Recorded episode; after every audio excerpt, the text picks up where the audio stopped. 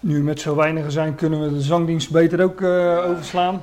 En uh, meteen de koe bij. Uh,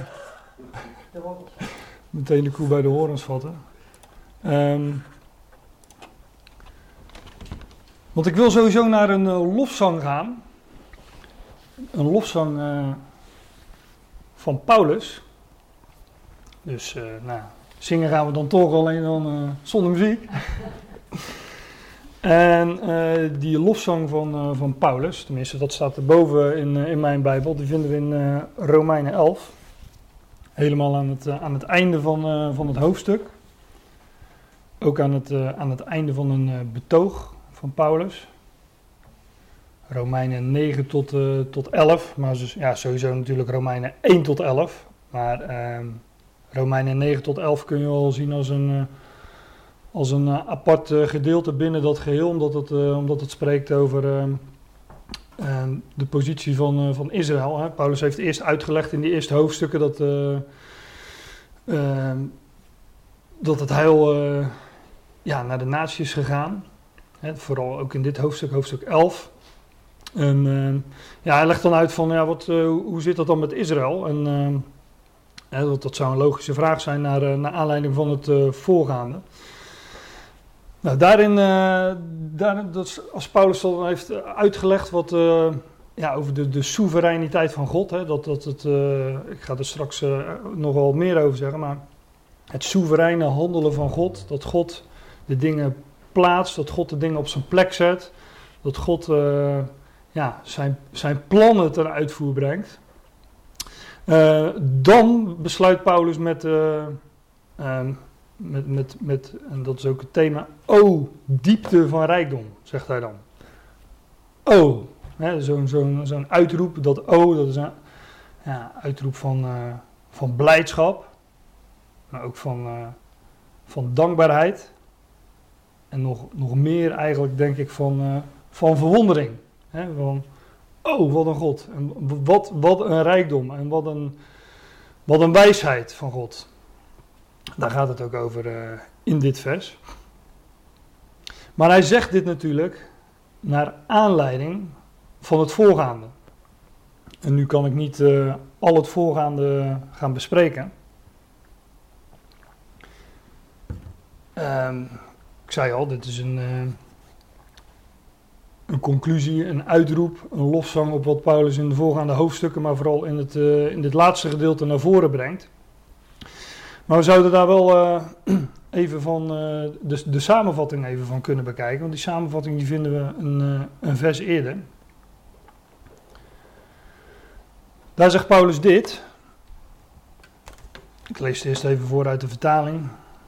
Want God heeft hen allen onder, ongehoorzaamheid, onder de ongehoorzaamheid besloten, opdat hij hun allen zou barmhartig zijn. Hier staat Nou ja, ik, we gaan gelijk de vertaling wat corrigeren, want het staat er net iets anders in de vertaling dan dat het er letterlijk staat. Maar hier staat dat, want de God, de, dat, dat is de exclusiviteit die Paulus uh, erin legt. Er is maar er is één God. Er is er één die alles bepaalt, die alles plaatst, die alles beschikt. En dat is de God. Paulus zegt ergens anders van. Er zijn er wel meer die goden genoemd worden, maar als het erop aankomt, dan is er maar, ja, dan is er maar één God, want er is er één die, ja, zoals hij later in dit uh, hoofdstuk zegt, dus daar komen we op, uit wie alles is, door wie alles is en tot wie alles is. Maar de God sluit samen op, hè, sluit allen, de allen samen op tot in ongehoorzaamheid of ongezeggelijkheid. En die allen, dat, zijn, dat is Jood en Heiden. Daar gaat het over in, uh, in deze hoofdstukken.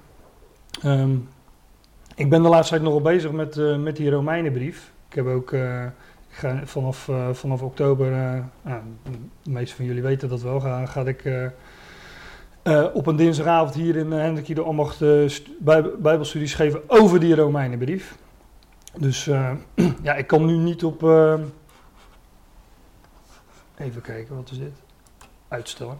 Ik kan, ik kan nu niet op, al, op, op elk detail ingaan, maar ik kan nu wel zeggen van, nou, dat, ga ik, daar komen we te zijn de tijd nog wel een keer, nog wel een keer op. Met dit vers, God sluit allen op in ongehoorzaamheid, opdat hij zich over de allen, ook dat is bepaald, hè, de allen worden opgesloten in, uh, in ongehoorzaamheid en de, opdat hij zich over die allen, diezelfde allen, zou ontfermen. En dat doet God. God sluit allen op in ongehoorzaamheid. En um, het pla plaatje wat, uh, wat jullie net zagen, uh, dat was van een, een plaatje van plaatje van een, een berglandschap hè, met daartussen dalen. En God gaat heel zijn schepping op die hoogte brengen, om bij die beeldspraak te houden. Hij gaat zich over allen ontfermen. Maar dat, die weg van God, die gaat door diepe dalen. Die weg van God gaat door diepe dalen, zoals het allen opsluiten in ongehoorzaamheid. Als we dat is het voordeel van zo'n softwareprogrammaatje als, uh, als ISA. Als je op dat woord, hè, wat in de Statenvertaling is uh, vertaald met besloten, hier staat uh, samen opsluiten. Als je daarop op klikt, dan kun je zien waar dat, woord, waar dat woord nog meer voorkomt. komen we dat bijvoorbeeld tegen in Galaten 3. Ik blader er even naartoe. Want daar gaat het dan ongeveer over, over dezelfde dingen.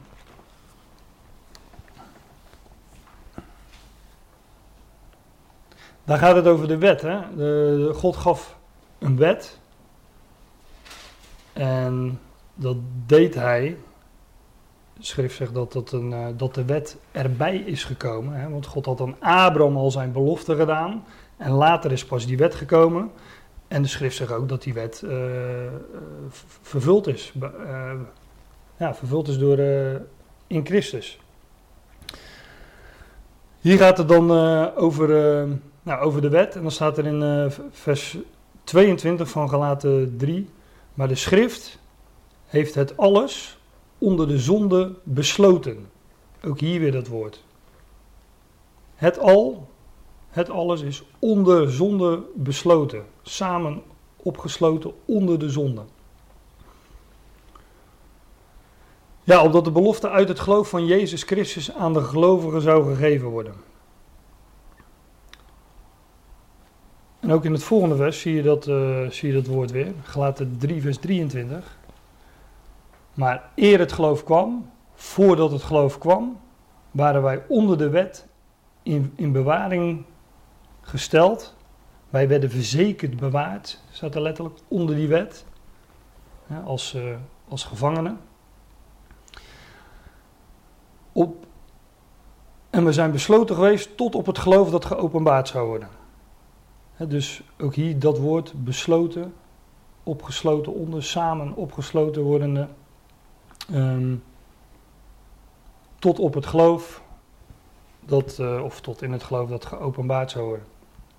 Ik ga niet op al die details in die versen in, maar wat hier staat, eh, en ook in het vorige vers, is dat, dat, dat God het al onder de zonde besloten heeft. He, zoals in Romeinen 11 stond, dat God allen de allen uh, heeft, heeft, besloten onder de, onder de ongehoorzaamheid.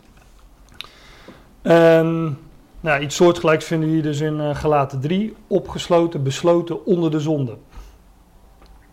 Wellicht de mooiste in dit verband is uh, Lucas 5.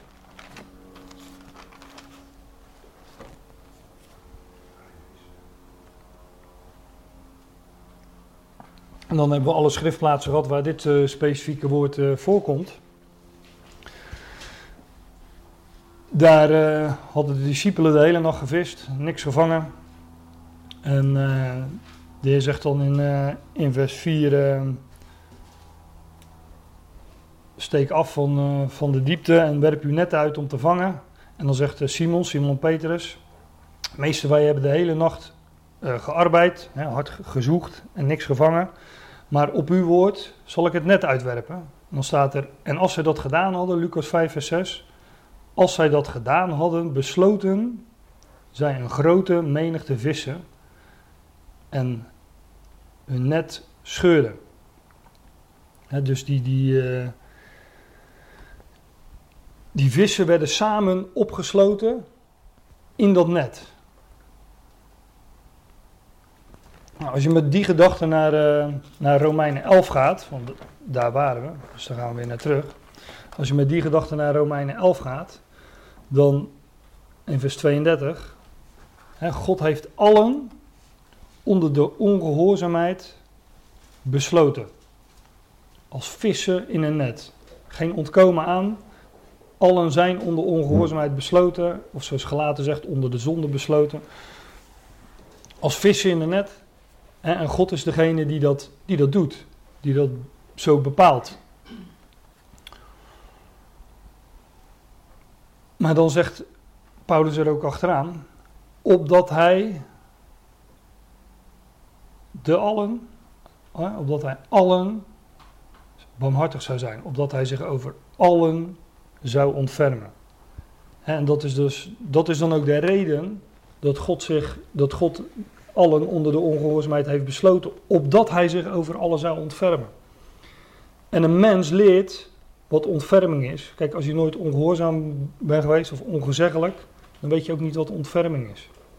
God toont zijn ontferming, of zal zijn ontferming tonen, uh, door zich over allen te ontfermen, maar die allen zijn wel opgesloten of besloten onder ongehoorzaamheid. En dat zijn Gods diepe wegen. En daarom, zegt Paulus, o diepte van rijkdom. dat gaat langs diepe wegen. En dat is een waarheid die we ja, toch al door heel de schrift, uh, door heel de schrift vinden. Maar ik wil me deze ochtend uh, beperken tot, uh, tot de Romeinenbrief. En daar nog een paar schriftplaatsen van laten zien. Hè. Nog een paar voorbeelden van diepten die God gebruikt um, om tot zijn hoogten te komen, hè, om, om, het zo te zeggen. Of ja, om te demonstreren waar. om te, hè, je hebt diepte nodig om, uh, om hoogte te illustreren. Er is geen berg waar geen dal bij is. Een berg is geen berg zonder dat er ook een, ook een diepte is. En dat is in, uh, in, ja, dat is in de, de schrift ook zo. En uh, dat is in, in Gods wegen is dat ook zo. Uh, kijk, eigenlijk hebben we het dan ook weer over, over contrasten. Hè? Het zijn eigenlijk contrasten die, die God gebruikt om een mens dingen te leren. Nou, we gaan gewoon door de Romeinenbrief heen bladeren. Um, het zijn maar een paar voorbeelden, want ik had er meer kunnen noemen. Ik begin in Romeinen 3. Maar ik had ook in Romeinen 1 kunnen beginnen. Maar zoals gezegd, daar, eh, daar komen, daar, eh, nou ja, dat weet ik niet, maar daar, eh, daar kom ik nog een keer terecht. Dus uh, waarover later meer, zeg ik dan maar. Ja, Romeinen 3, vers 9. Daar staat, wat dan? Zijn wij uitnemende? Ganselijk niet, helemaal niet. En zijn wij bevoorrecht, zegt Paulus. Helemaal niet, want wij hebben tevoren beschuldigd, beiden, Joden en Grieken, dat zij allen onder de zonde zijn. Kijk, Paulus vangt het hoofdstuk aan van wat is dan het nut van de Jood of wat is het nut van de besnijdenis. Uh, en dan gaat hij uitleggen uh, inderdaad wat het, uh, wat, wat het nut is van, van de Jood en van de besnijdenis. Namelijk dat hun de woorden van God zijn, zijn toe, toevertrouwd. En hier ehm, in, in het komende gedeelte hier in Romeinen 3 gaat Paulus uitleggen dat alle mensen zondaren zijn. er is niemand verstandig, er is niemand die God zoekt. Uh, ze zijn alle afgeweken, tezamen zijn ze onnuttig geworden. Nou, dat is het. Uh, allen zitten in hetzelfde schuitje. Dat zou, de, zou mijn samenvatting zijn van uh, deze pericope in Romeinen 3. En Paulus zegt hier dan, wat dan? Zijn wij bevoorrecht? Zijn wij uitnemender bevoorrecht? Helemaal niet. Wij hebben tevoren beschuldigd, beide, Joden en Grieken, dat zij allen onder de zonde zijn. allen zijn uh, tot zondaren gesteld, uh, zegt Paulus elders. Maar allen zijn onder de zonde. Daar is dus niemand van uitgesloten. Of je nou een Jood bent of een heiden, of uh, man of vrouw, of nou ja, noem het maar. Allen zijn, um, zijn, allen zijn onder de zonde. En dan sla ik een, een aantal versen over. In vers 23 zegt, uh, zegt hij dan: Want allen, zij allen, want zij hebben allen gezondigd en derven de heerlijkheid van God. He, allen zijn zondaren, allen hebben gezondigd, allen, elk, elk mens, alle mensen zijn doelmissers en ze komen tekort, ze hebben tekort aan de heerlijkheid van God.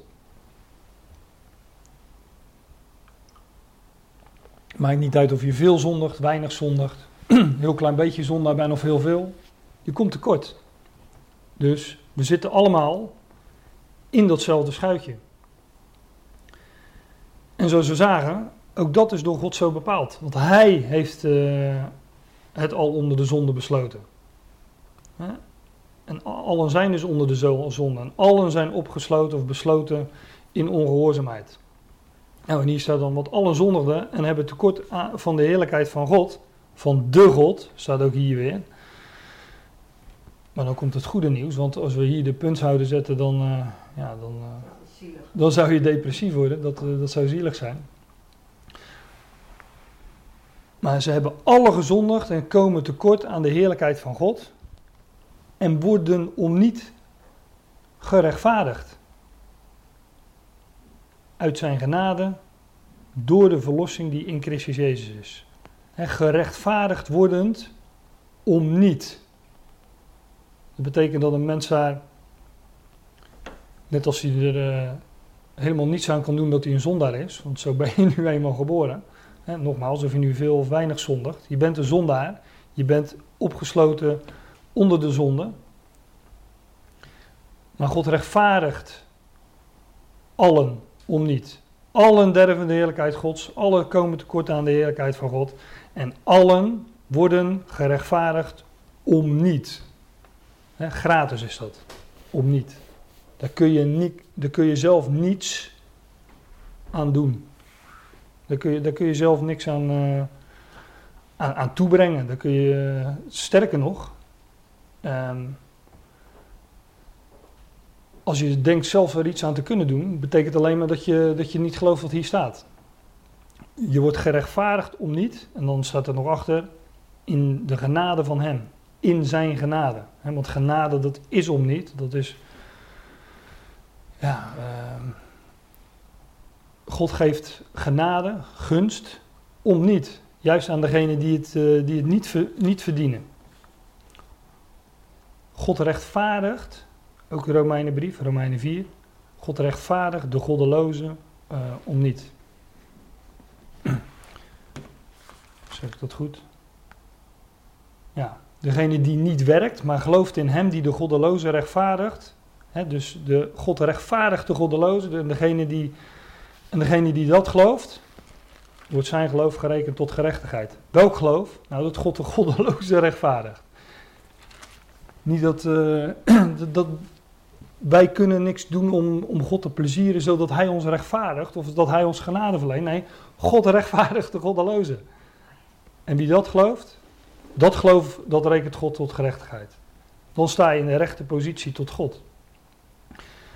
Nou, dat zijn nogal wat begrippen, hè? gerechtvaardigd en geloof. En um, ik zei al, ik ben de laatste tijd nogal met, die, uh, met, die, met, met, met, met de Romeinenbrief en dus met dat soort begrippen, die houden mij nogal bezig. En wat mij opvalt is dat, dat het heel vaak begrippen zijn: geloof, gerechtvaardigd. Um, ja, allemaal genade, allemaal zaken die, uh, die je in deze brief uh, tegenkomt.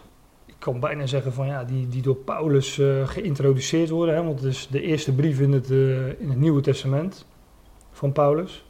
Ook dat is, ook dat is niet voor niks, denk ik. Um, maar er worden allerlei begrippen in, in geïntroduceerd. in ieder geval ook in uitgelegd. En wat mij opgevallen is, is dat heel veel van die begrippen in de godsdienstige wereld echt een tegenovergestelde betekenis hebben. Maar ik kan nu niet op al die begrippen ingaan, maar dat, uh, dat gaan we te zijn tijd wel doen. En ja, dat zijn schitterende dingen. Hè? De gerechtigheid van God bijvoorbeeld. Gods gerechtigheid, wat, wat, wat is dat? Nou, ik denk dat de meeste mensen uh, bij de gerechtigheid van God of de rechtvaardigheid van God, dat ze daar niet een heel warm gevoel bij krijgen als ze dat, uh, als ze dat lezen. Maar als we gaan zien wat de schrift daarover zegt, ja, dat, is echt, dat is echt geweldig. En dan, uh, dan weet ik zeker dat, dat we daar wel een warm gevoel bij krijgen. Hè, Gods gerechtigheid, ik vat het nu even samen, maar te zijn de tijd gaan we dat uitgebreid bekijken. Gods gerechtigheid is niets anders dan dat God trouw is aan zijn woord, aan wat hij heeft beloofd. wat, hij, wat hij beloofd heeft dat hij zal doen. Dat is Gods gerechtigheid. Hij doet recht aan wat hij gesproken heeft, aan wat hij beloofd heeft. Nou, dat is dan uh, een teaser voor de Bijbelstudies op dinsdagavond uh, vanaf oktober. Ja, ik ben daar, ja, ik ben daar echt. Uh, ik, ben, ik ben ermee bezig en dat is zo, verschrikkelijk mooi. En zeker als je, gaat, als je daar. Um, we hebben het nu over contrasten, maar als je gaat zien wat, wat men erover zegt en hoe het dan werkelijk zit. Hè, geschrift als. Ja, de, nou de catechismus. Ik, ik, ik, zit hier niet om. Um,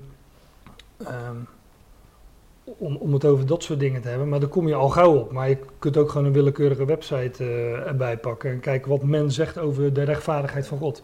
Vaak zegt men ja, God is wel uh, genadig, maar hij is ook rechtvaardig. Maar hij is ook rechtvaardig. Of uh, ja, God gaat zich wel ontfermen, maar hij is ook rechtvaardig. Ja, die tegenstelling bestaat dus niet. Nee. um, hoe kom ik erop? Want zij hebben alle gezondigd. We gaan gewoon weer terug naar, de, naar deze versen. Zij hebben alle gezondigd en komen tekort aan de heerlijkheid van God en worden om niet gratis en voor niks, namelijk in zijn genade, gerechtvaardigd. Door de verlossing die in Christus Jezus is. Nou, dat heeft Paulus hier in de volgende versen ook gezegd. Wij worden ge, ge, gerechtvaardigd um, uit het geloof van Jezus Christus. Ook zo'n begrip wat we in deze brief uh, vinden. Nou, kan, zo kan ik nog wel even doorgaan, maar dat, uh, dat bewaren we dus voor, uh, voor de dinsdagavond. Ik blader door naar Romeinen 5.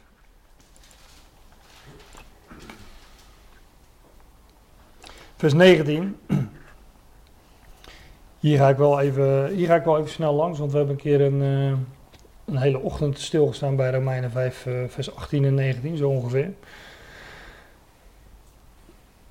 Ik lees het even voor uit, uh, uit de vertaling. Zo dan. Oh nee, ik zit een vers te vroeg. Want gelijk door de ongehoorzaamheid van die ene mens. de velen tot zondaars gesteld zijn geworden. Zondaars gesteld zijn geworden. Alzo zullen ook door de gehoorzaamheid van de een. velen tot rechtvaardigen gesteld worden nou ja, hoe, eh, hoe dat precies vertaald is en uh, de woorden die erin zijn toegevoegd, eh, daar, daar ga ik even aan, aan voorbij. Maar in ieder geval zijn door één mens, of de, de daad van die ene, zijn, zijn allen gesteld tot, tot zondaren. Ja, hier staat de velen, maar in, in het vers hiervoor heeft Paulus het over, over alle mensen. Hè? En allen zijn er ook veel, dus het vers 19, om, als je dat eens na wil zoeken, is een aanhaling uit, uh, uit Jezaja 53. En vers 18, dat is, ja, dat is Paulus zijn, zijn uitleg, geïnspireerde uitleg, laat ik dat erbij zeggen, zijn geïnspireerde uitleg van die profetie uit Jezaja. Maar het in Jezaja natuurlijk nog geschreven was tot Israël. De velen, zegt Paulus, van ja, dat zei Jezaja over Israël, maar hij betrekt het dan op alle mensen. Gelijk door één misdaad, zegt hij, zegt in vers 18, gelijk door één misdaad de schuld gekomen is over alle mensen tot veroordeling.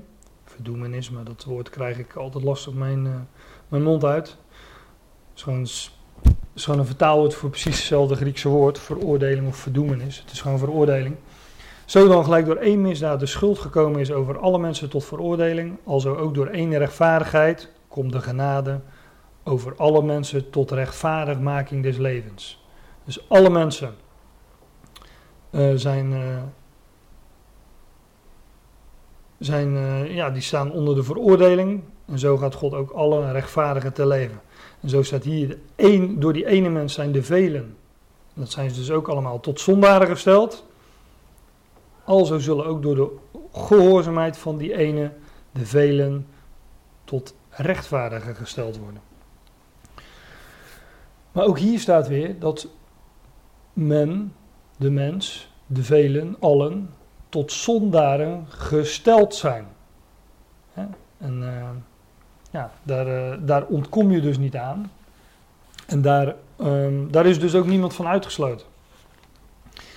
Maar ook weer een diepte die God gebruikt om de mens te krijgen waar hij wil, namelijk uh, ja, in zijn heerlijkheid, op, uh, in de hoogte. Um, Romeinen 8.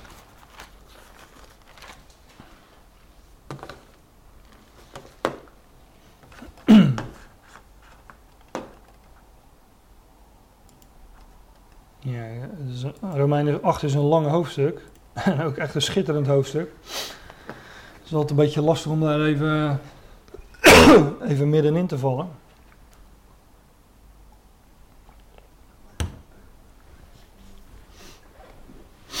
Daar staat in vers 18, in de vertaling, maar die. Uh,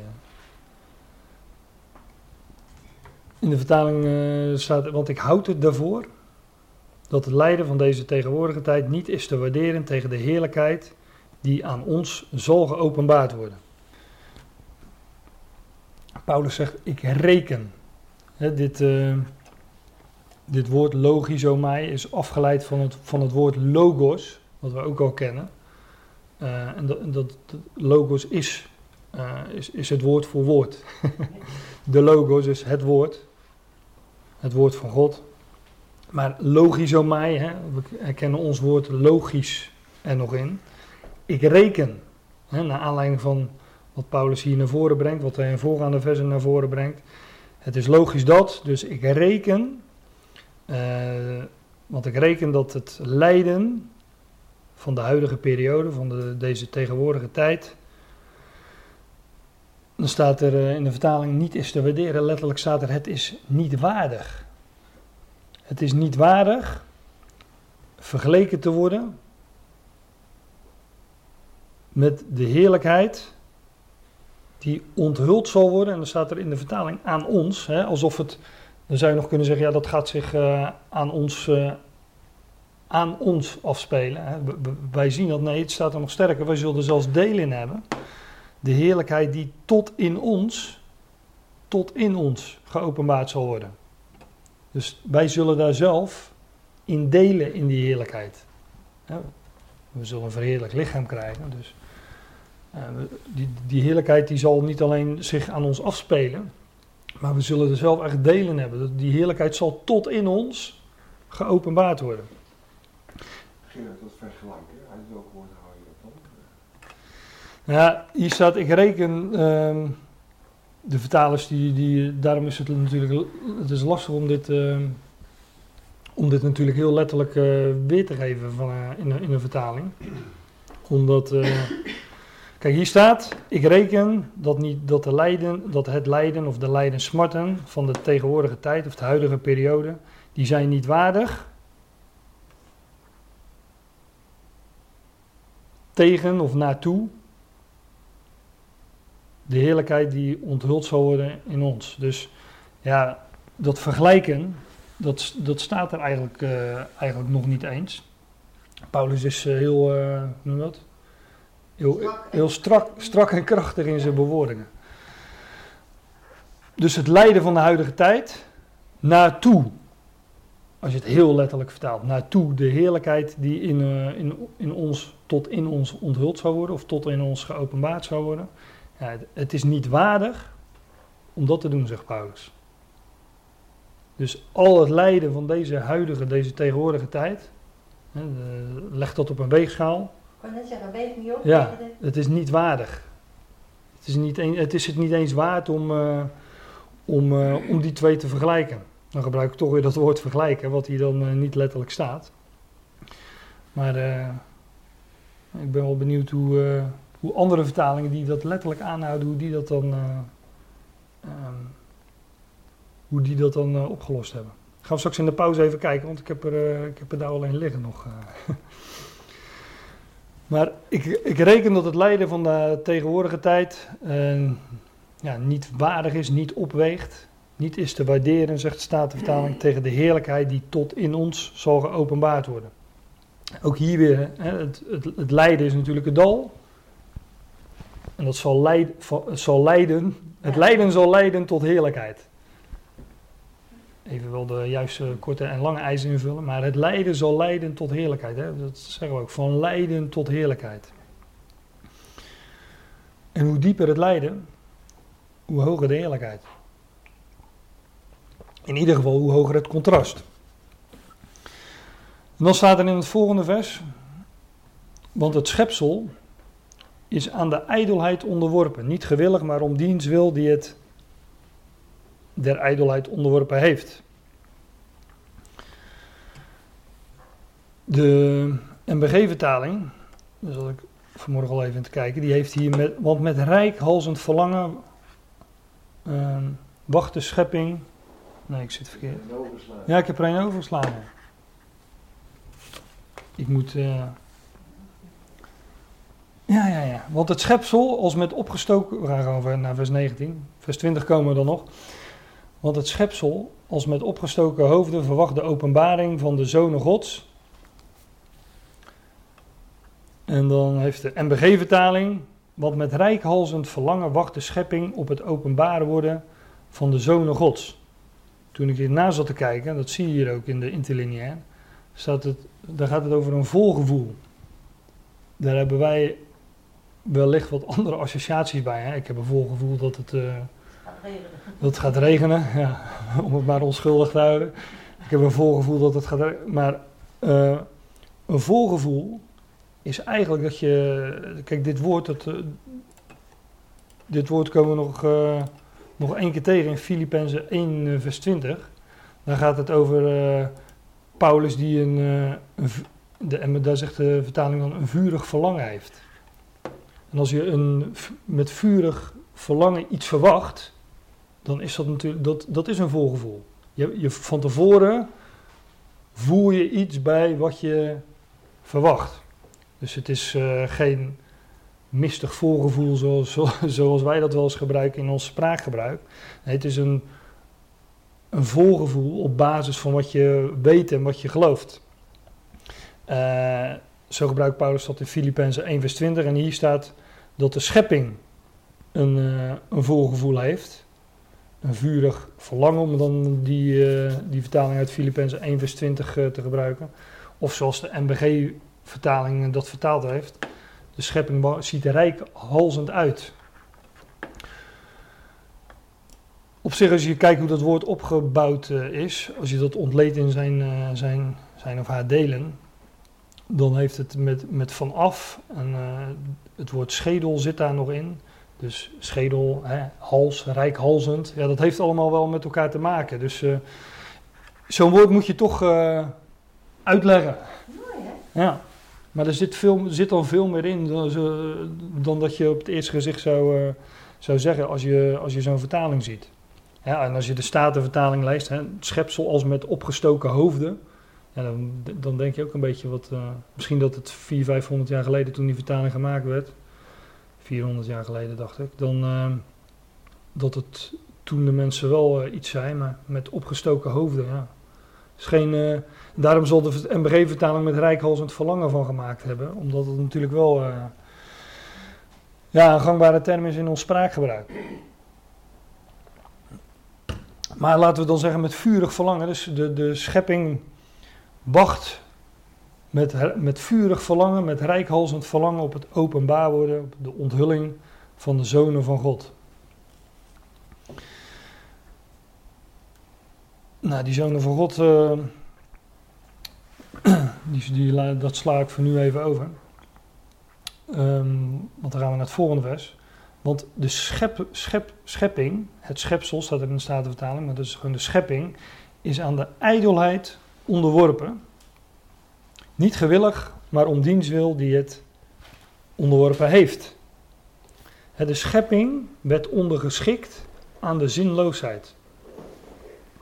Niet vrijwillig, maar vanwege degene die onderschikt. Zo staat het er letterlijk. Ik las pas iemand, die, die, schreef daar iets over.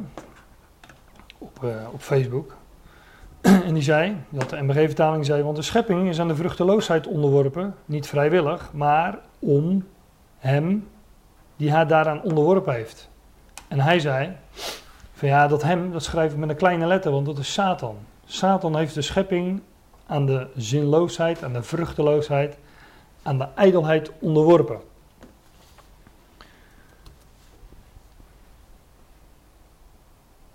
Nee. Als je er, en ik heb toen gezegd tegen diegene, ja, weet je, tot zo'n conclusie. Kijk, ze, men wil niet erkennen dat God werkelijk God is. Dat uit hem, door hem en tot hem alles is. dat God zelfs de schepper is van het kwaad, zoals Jezaja 45 zegt. Allemaal met een doel.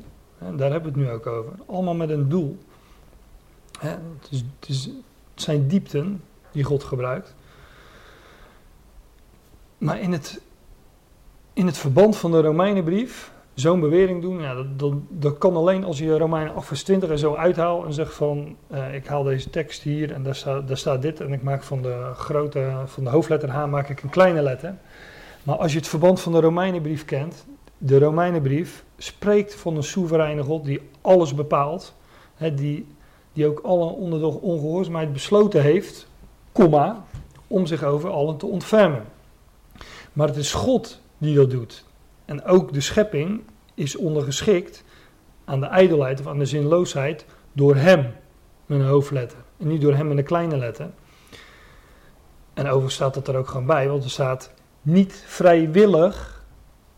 Er is geen schepsel die uit vrije wil die schepping aan de ijdelheid onderworpen heeft. Ook Satan niet, want ook Satan is een schepsel.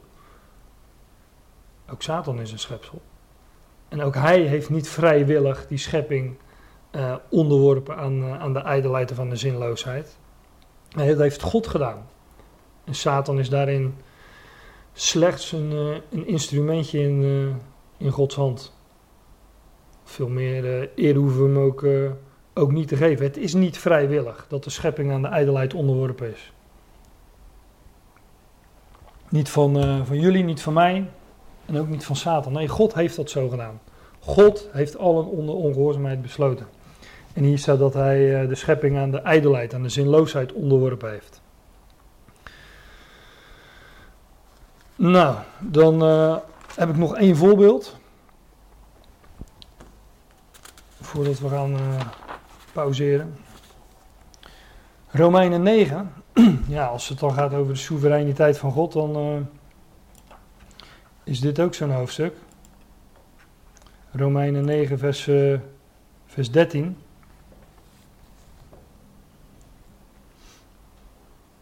Ja, dat staat in vers 11, dan gaat het over Jacob en Esau. Als de kinderen nog niet geboren waren, nog iets goeds of kwaads gedaan hadden, opdat het voornemen van God, het plan van God, dat naar de verkiezing is. Gods plan is overeenkomstig uitverkiezing. Ook zo'n begrip, uitverkiezing, totaal misbegrepen. zet ik even in een noot in de kantlijn. Want als de kinderen nog niet geboren waren, nog iets goeds of kwaads gedaan hadden, opdat het voornemen van God dat naar de uitverkiezing is vastbleven. Niet uit werken, maar uit de roepende. God is de roepende. En die kinderen, Jacob en Esau, hadden nog niets goeds of niets kwaads gedaan. En God had zijn keuze al gemaakt. Zo werd, zo werd tot haar gezegd, tot Rebecca, de meerdere zal de mindere dienen. En dan haalt Paulus een schriftplaats eh, in Romeinen 9, vers 13 aan, uit de Malachi. Zoals geschreven is, Jacob heb ik lief gehad, Ezo heb ik gehaat. zoals geschreven is, Jacob heb ik lief, Ezo haat ik. En dat klinkt uh, in ons uh, spraakgebruik van hè, haat God Esau, nou, dan uh, zal die wel, weet ik veel, eeuwig branden in de hel of zo. Of, nee, God heeft Jacob uitgekozen, de eerstgeborene, en Esau op de tweede plaats gezet. Want er zijn ook grote beloften aan Esau gedaan, dat is gewoon aan te tonen vanuit schrift. Jacob heb ik lief, maar Esau haat ik. Esau heb ik op een tweede plaats gezet of terzijde gesteld, hoe je het ook wil zeggen. Maar niet haten zoals wij uh, wellicht uh, dat woord zouden opvatten. En dat is de soevereiniteit van God. Ook omdat het past binnen zijn plan. Nou, in vers uh, eh, 17, dan gaat het niet meer over Jacob en Esau, maar over Farao. Want de schrift zegt tot Farao: Tot ditzelfde heb ik u verwekt, opdat ik in u mijn kracht bewijzen zou.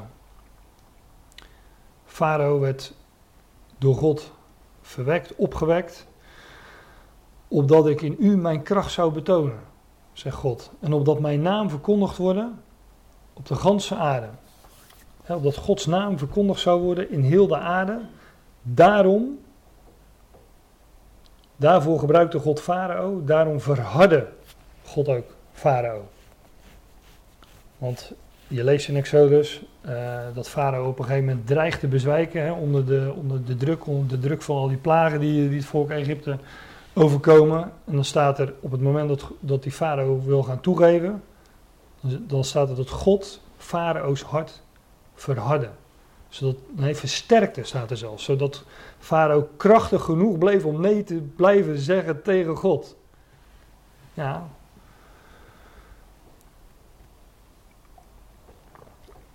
En dat deed God. Ik heb jou hiertoe opgewekt, Farao, opdat ik in jou mijn kracht zou betonen en omdat mijn naam verkondigd zou worden over de hele aarde.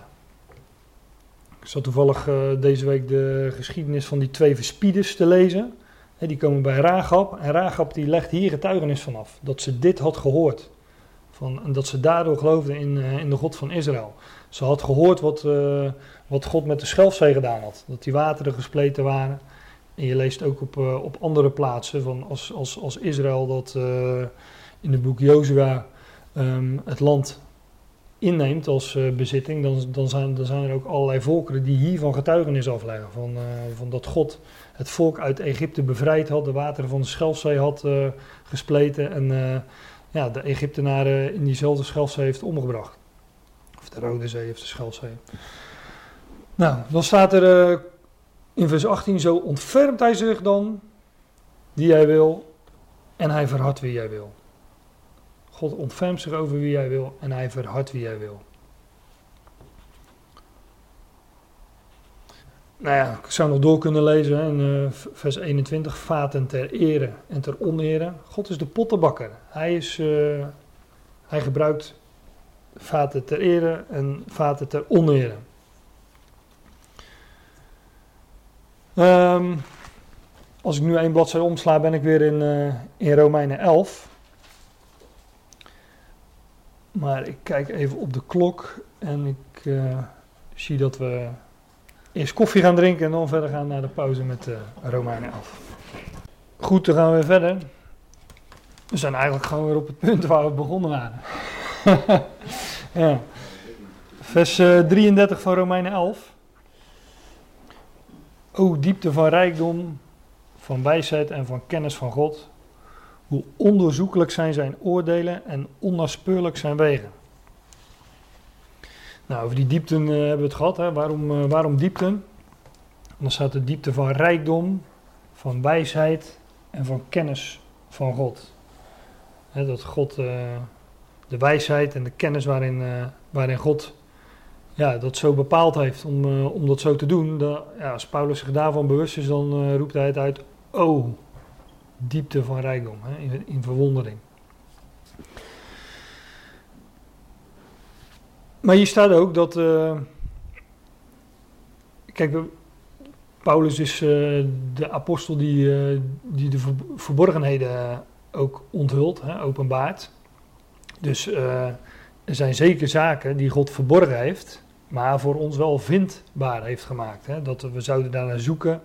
En, uh, en hij openbaart uh, die zaken. God, God verbergt uh, zaken die hij aan ons openbaart, zoals wat in uh, Spreuken 25 is dat, meen ik. zoals daar staat.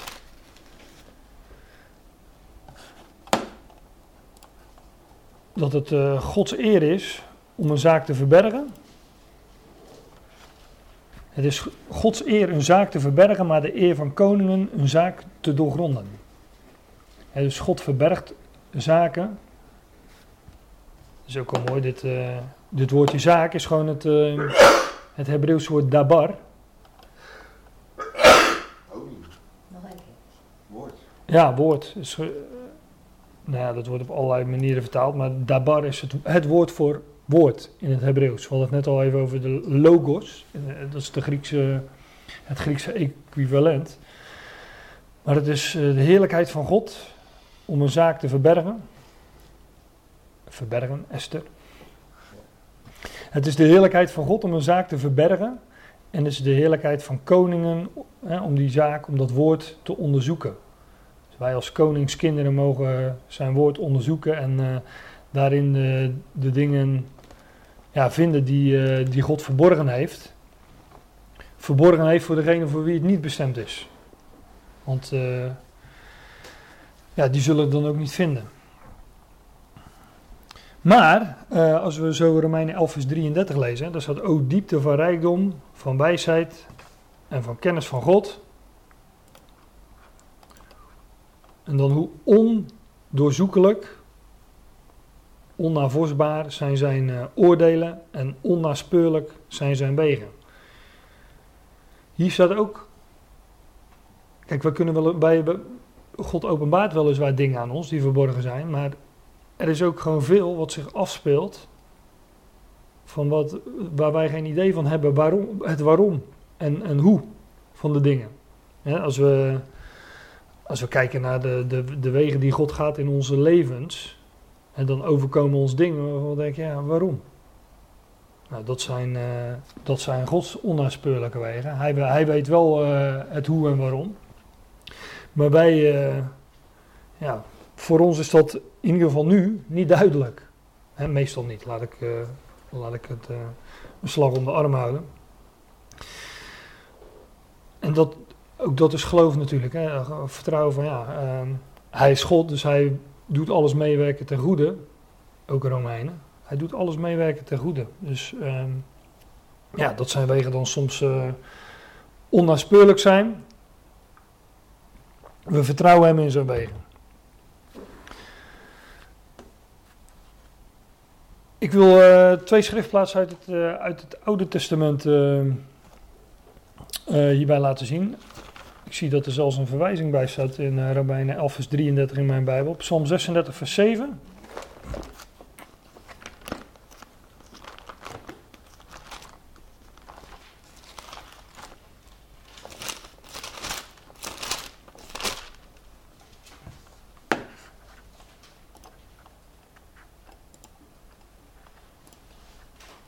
Ja.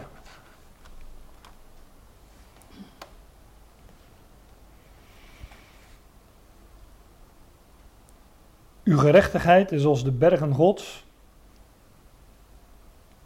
Uw oordelen zijn een grote afgrond.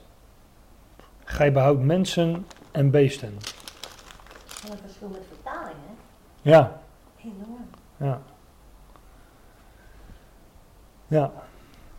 Ja, uw gerechtigheid is dus als de bergen Gods. nou, we hadden het net al even over de gerechtigheid van God. Maar Gods gerechtigheid is dus als de bergen. De bergen, uh, bergen van God. Uw oordelen zijn een grote afgrond, zegt de Statenvertaling. een, een diepte, een waterdiepte.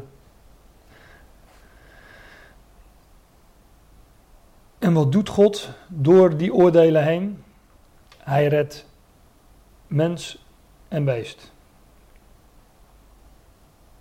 Maar het is dus ook hier staat door, door, dat het door diepten heen is. Gods gerechtigheid is als de bergen gods en uh, uw oordelen, o Jaweh, o Heer, zijn een, uh, zijn een grote afgrond of een immense waterdiepte. Ja. Maar uh, God redt mensen en dieren. Maar je moet ook, eh, dat is ook zoiets, je moet verloren zijn om gered te kunnen worden. Psalm 77.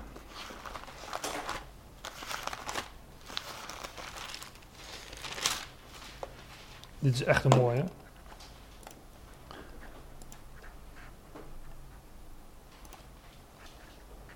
Dit is echt. Ja, dit, die, die, die versindeling in de verschillende. Ik weet niet hoe het precies zit, dat moet ik nog eens uitzoeken. Maar je ziet dus hier 77 vers 20 staan en hier 77 vers 21. Dat betekent dat, in de, dat er verschillende indelingen blijkbaar zijn van die versen. Dus hier is het uh, vers 19, in mijn uh, statenvertaling is het 77 vers 20. Daar staat, uw weg was in de zee en uw pad in grote wateren. Uw voetstappen werden niet bekend. Kijk, heel eerst even letterlijk naar deze tekst kijken. Hè. Uw weg was in de zee um, en uw, uh, uw pad in grote wateren. Uw voetstappen werden niet bekend. nou ja, we kennen allemaal dat uh, als we langs het strand lopen, je voetstappen die, uh, die zie je terug in het zand, totdat er een golf komt die, uh, over, die daar overheen spoelt. En weg, was het, weg is het. Want je, je, ziet niet, je ziet de weg die je gegaan bent, die je wel degelijk gegaan bent, die zie je niet meer. Nou, zo is het ook met Gods wegen. Zijn weg is in de zee en, u, en zijn pad is in grote wateren. En uh, ja, we weten dat God er is, we weten dat God zijn wegen gaat, ook in ons leven. Maar het hoe en waarom en waar hij dan, hè, om de beeldspraak uh, aan te houden, waar hij dan zijn voetstappen zet en, en waarom, ja, dat, dat zien we niet. In ieder geval nu niet. En um, ja, dus Gods, Gods weg was in de zee. Hè? Hoe onnaspeurlijk zijn, uh, zijn zijn wegen.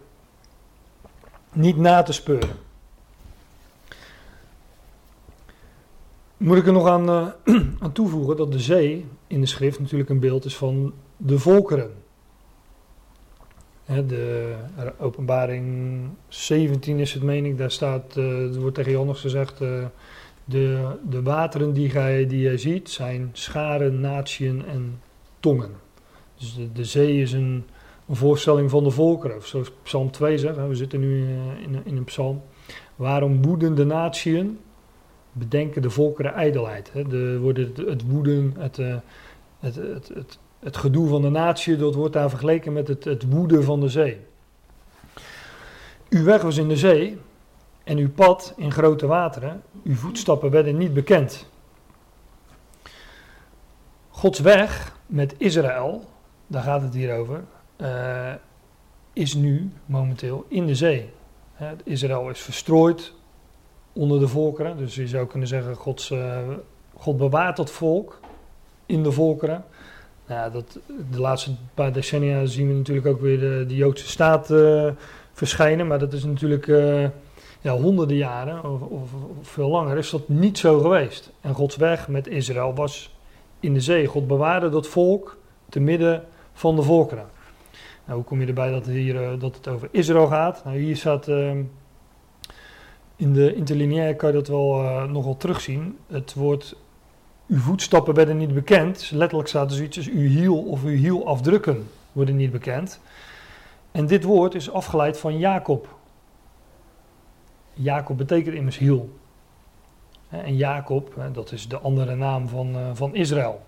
Jacob wordt elders gewoon, uh, wordt Israël genoemd. Nou, Gods weg met Israël is in de zee.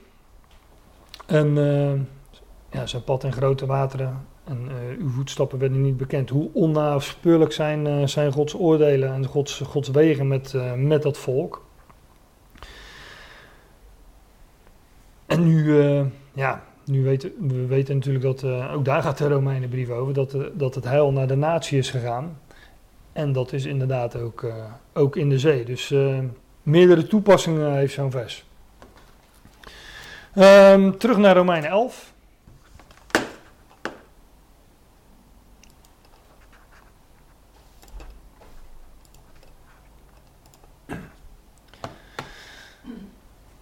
Diepte van rijkdom, van wijsheid en van kennis van God. Hoe onderzoekelijk zijn zijn oordelen en onnaspeurlijk zijn wegen. Want wie heeft de zin des Heren gekend, of wie is zijn raadsman geweest? Ja, wie, eh, wie, dient, eh, wie dient God van advies?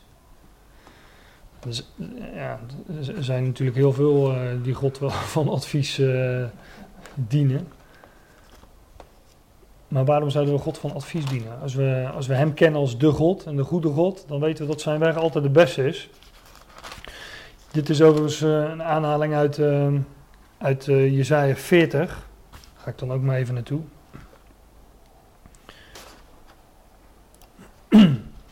Ik zoek het er even bij ook.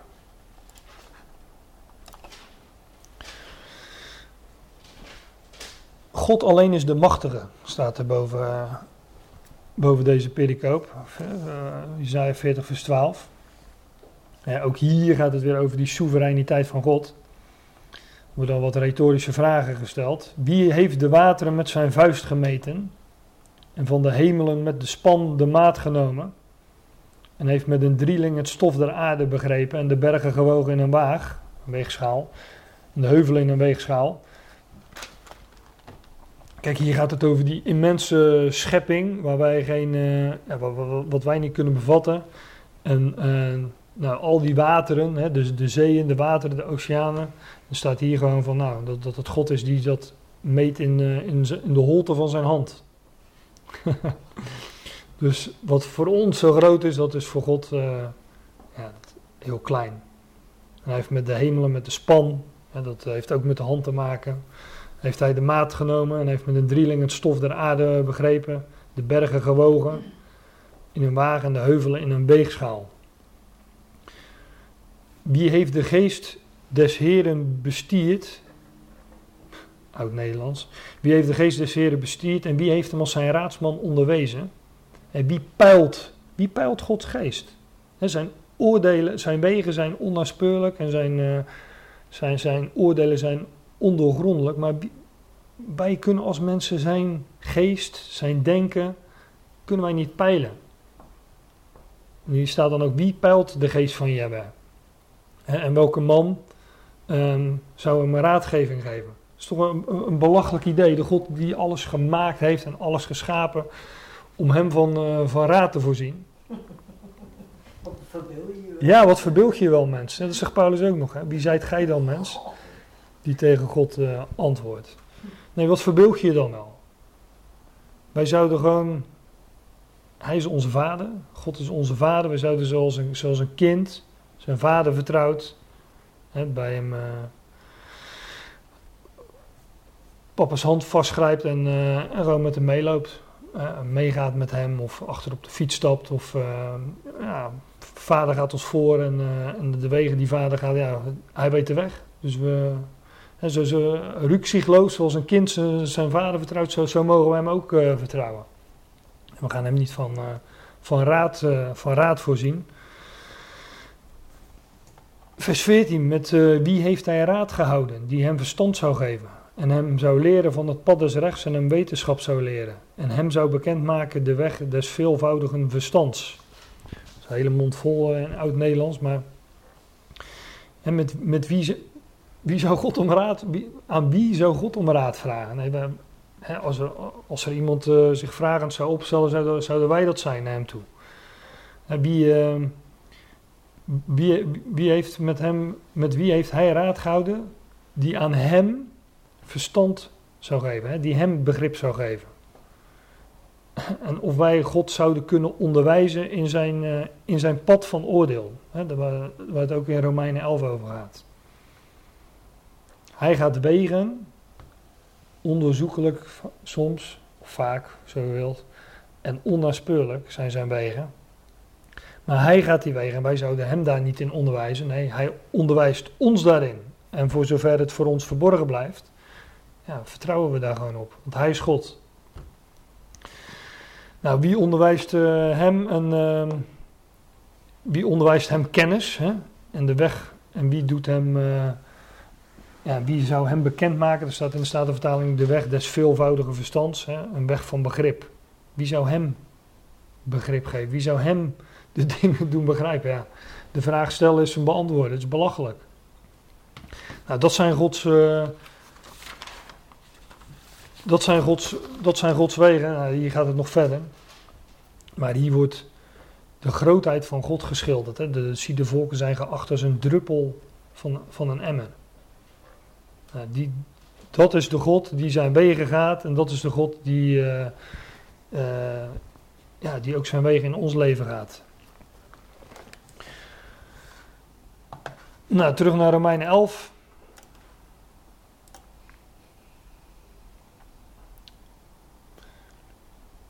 Vers 35 zijn we inmiddels.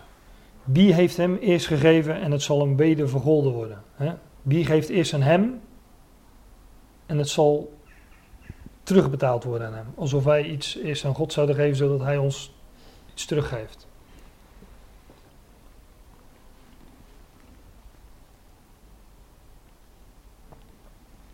Overigens is dit wel het beeld wat christendom heeft van God. Hè?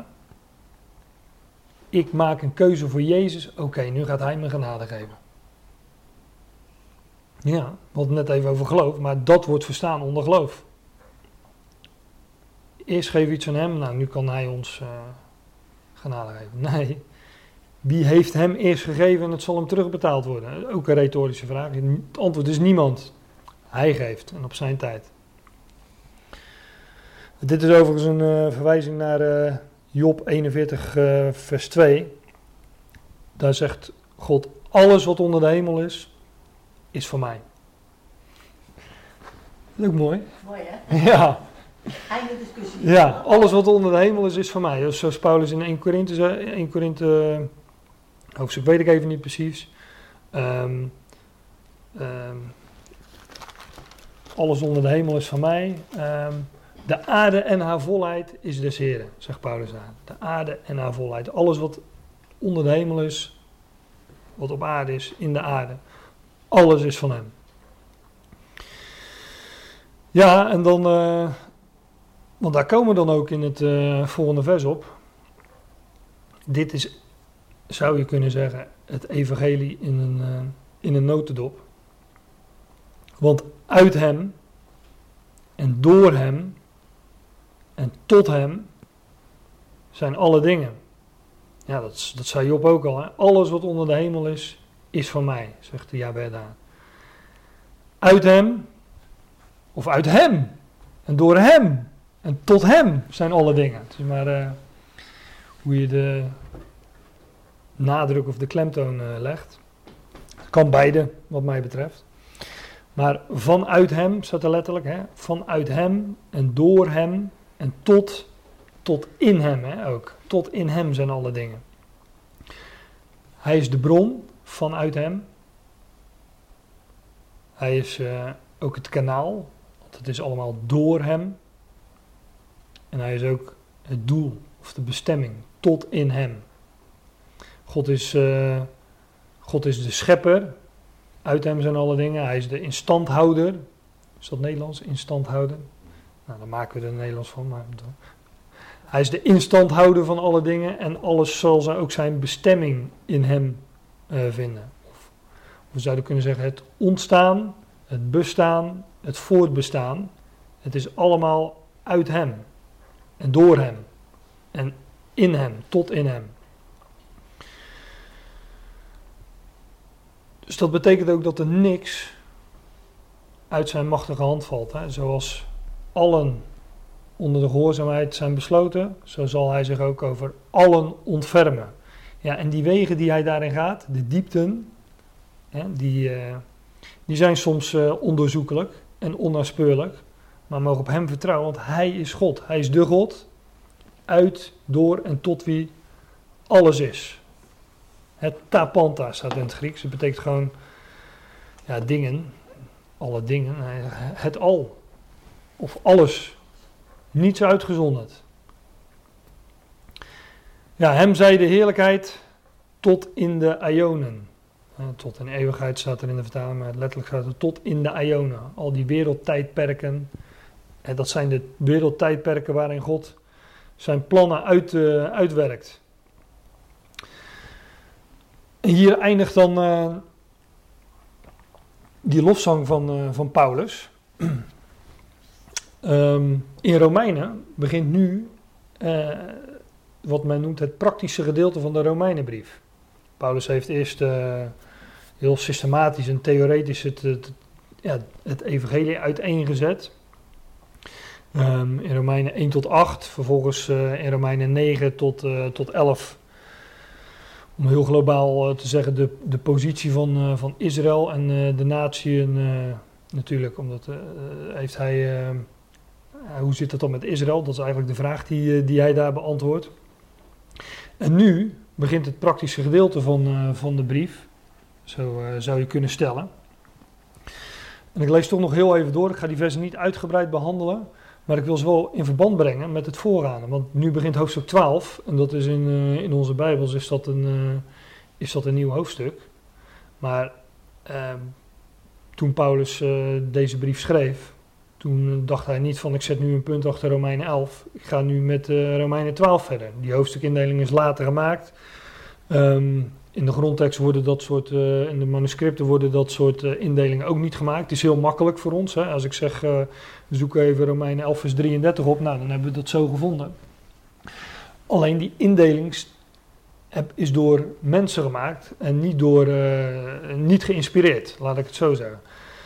Dus als Paulus dan zegt in het vervolg, ik roep u dan op, hè, ik bid u dan, ik zal het eerst even in de Statenvertaling lezen, ik bid u dan broeders door de ontferming Gods, dat gij uw lichaam stelt tot levend, heilig en gode welbehagelijk offer. Welke is uw redelijke godsdienst? Dan zegt hij dit, naar aanleiding van het voorgaande. Overigens, ook al hadden we geen hoofdstukindeling, dan, dan, dan zie je dat ook gewoon. Want hij zegt, ik roep jullie dan op, broeders. Ik roep jullie dan op. Dus dat betekent op, het grond, op grond van het voorgaande roep ik jullie op. Op grond van het voorgaande is de logische conclusie dat. Ik roep jullie op, en dat woord eh, is parakaleo. Betekent zoiets als erbij of ernaast roepen. Aanmoedigen of bemoedigen. Zo Zou je het eh, altijd mee weer kunnen geven. Ik moedig jullie dan aan, broeders, of ik roep jullie op. Door de medelijdendheden van de God, staat er in de, in de interlineair, hè, door de ontfermingen van, eh, van God, dat jullie je lichamen presenteren als een levend, heilig en voor God welgevallig offer. Dat is jullie logische dienst, staat er. Ook hier weer dat, afgeleid van het woord logos, hè, jullie logische dienst in verband, dit is logisch in verband met het woord. Nou, welk woord? Nou, wat Paulus zojuist gezegd had. Hè, als, als, er, als je dan God kent, die allen onder de ongehoorzaamheid besloten heeft om zich over allen te ontfermen. Als je weet dat, ehm, dat, dat hij zijn, eh, zijn wegen gaat, die weliswaar soms onnaspeurlijk zijn, maar dat je weet dat alles uit hem, door hem en tot hem is, nou, dan is er maar één logisch gevolg. Dus als je die, eh, als je die waarheden mag kennen, dat je zegt, eh, nou hier, hier, ben ik. En dat je je lichaam, je leven, je, je, hoe je, wie je bent, dat je dat in, in dienst stelt van, van die God. Namelijk uit wie, door wie en tot wie alles is. Dat is dan ook jullie logische dienst, zegt Paulus. Uit dit vers leer je overigens ook weer wat een offer is. Hè? Dus een levend, heilig en gode welbehagelijk offer. Dat wat op het, eh, op het altaar normaal gesproken geofferd werd. Ja, dat, dat is een uitbeelding van leven, van opstanding. En wij zijn levend gemaakt met Christus. Wij, wij zijn met hem ehm, opgewekt. En wij delen in, de, in, in zijn opstanding. En daardoor zijn we een levend en heilig, welbehagelijk offer voor God. Nou, op grond van al dat voorgaande is de logische conclusie. Hè, Paulus zegt, ik roep jullie dan op, ik moedig jullie aan, in verband met de ontfermingen van God, jullie lichamen te presenteren tot levend, heilig en gode welgevallig offer. En dit is jullie redelijke dienst. Nou, ik lees nog heel even eh, het volgende vers. En wordt aan deze wereld niet gelijkvormig. Hier heeft men de term wereldgelijkvormigheid uh, vandaan.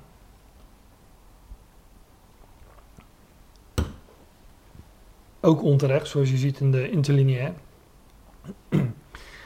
Wordt aan de, ik lees eerst even hoe het in de vertaling staat. Wordt aan deze wereld niet gelijkvormig, maar, maar wordt veranderd door de vernieuwing uws gemoeds. Opdat gij mogen beproeven welke de goede, welbehagelijke en volmaakte wil van God is. Hier staat, wordt niet gevormd naar, de, naar deze aion. Hier staat er letterlijk, kijk, dit, dit Griekse woord, zie je het woord schema nog in. Wordt niet gevormd in het schema van deze aion. Maar wordt omgevormd in de vernieuwing van het denken.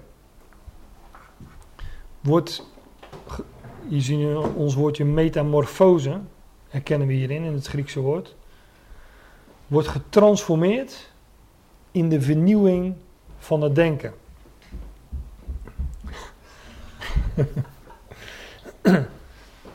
Wordt niet gevormd naar deze aion, maar wordt omgevormd, wordt hervormd. Heeft volgens mij uh, de, de MBG-vertaling, ik weet het niet zeker, maar er is een vertaling die, heeft, die heeft, wordt hervormd in, uh, in, in de vernieuwing van het denken of zo. Maar dat, dat, dat is het ook, hè? hervormen. Dat betekent omvormen of uh, reformeren. Dat is, dat is eigenlijk hetzelfde, hervormen. Dat is het jaar van de 500 jaar reformatie, dus... dus ja, het wordt wel weer eens tijd voor wat reformatie of hervorming. Hervormd gereformeerd. Ja, ja. maar wordt niet gevormd naar deze aion. Wordt niet in het schema gevormd van deze aion. Uh, hoe word je gevormd in het schema van deze aion? Doordat je gewoon met de stroom meegaat. De hele informatiestroom, het denken van deze aion. Daar hoef je echt niet je best voor te doen. Uh, als je gewoon in deze wereld staat en alles wat op je afkomt, uh, nou, ik wou zeggen tot je neemt, maar dat hoeft niet eens, dat komt vanzelf tot je. Je gaat vanzelf mee in die maalstroom van informatie, van filosofieën. Maar wij zouden getransformeerd worden in ons denken. Wij zouden omgevormd worden in de vernieuwing van het denken. En dat doen wij ja, door de schriften te openen en door deze waarheden tot ons te nemen. door te weten wat, wat, wat, wat, wat God ons hier onderwijst. Nou, we hebben zojuist die, eh, die paar versen maar uit, eh, uit de Romeinen 11 uh, eh, behandeld. Maar dat is al zo anders dan wat men in deze aion uh, voor waar aanneemt. Hè. Hier, in deze aion wordt de waarheid in ongerechtigheid ten ondergehouden. Ook Romeinen, Romeinen 1. De waarheid wordt in ongerechtigheid ten ondergehouden. En um, ja, die hele die hele maalstroom van informatie, van filosofie, ja, die spiegelt ons iets heel anders voor in deze aion dan dat de schrift ons uh, voorstelt. Want in deze aion regeert de God van deze aion, Satan. Maar wij zouden ons, wij zouden getransformeerd worden in de vernieuwing van ons denken. Door, uh, ja, door de logos, het woord van God tot ons te nemen. Dat verandert ons, dat uh, geeft ons een, een andere blik op de dingen. En zo worden we niet gevormd naar deze aion, maar zo worden we hervormd in het denken. Ik stel voor dat we het hierbij laten. En volgende keer uh, wellicht verder gaan, maar dat in dit schriftgedeelte, maar dat weet ik nog niet.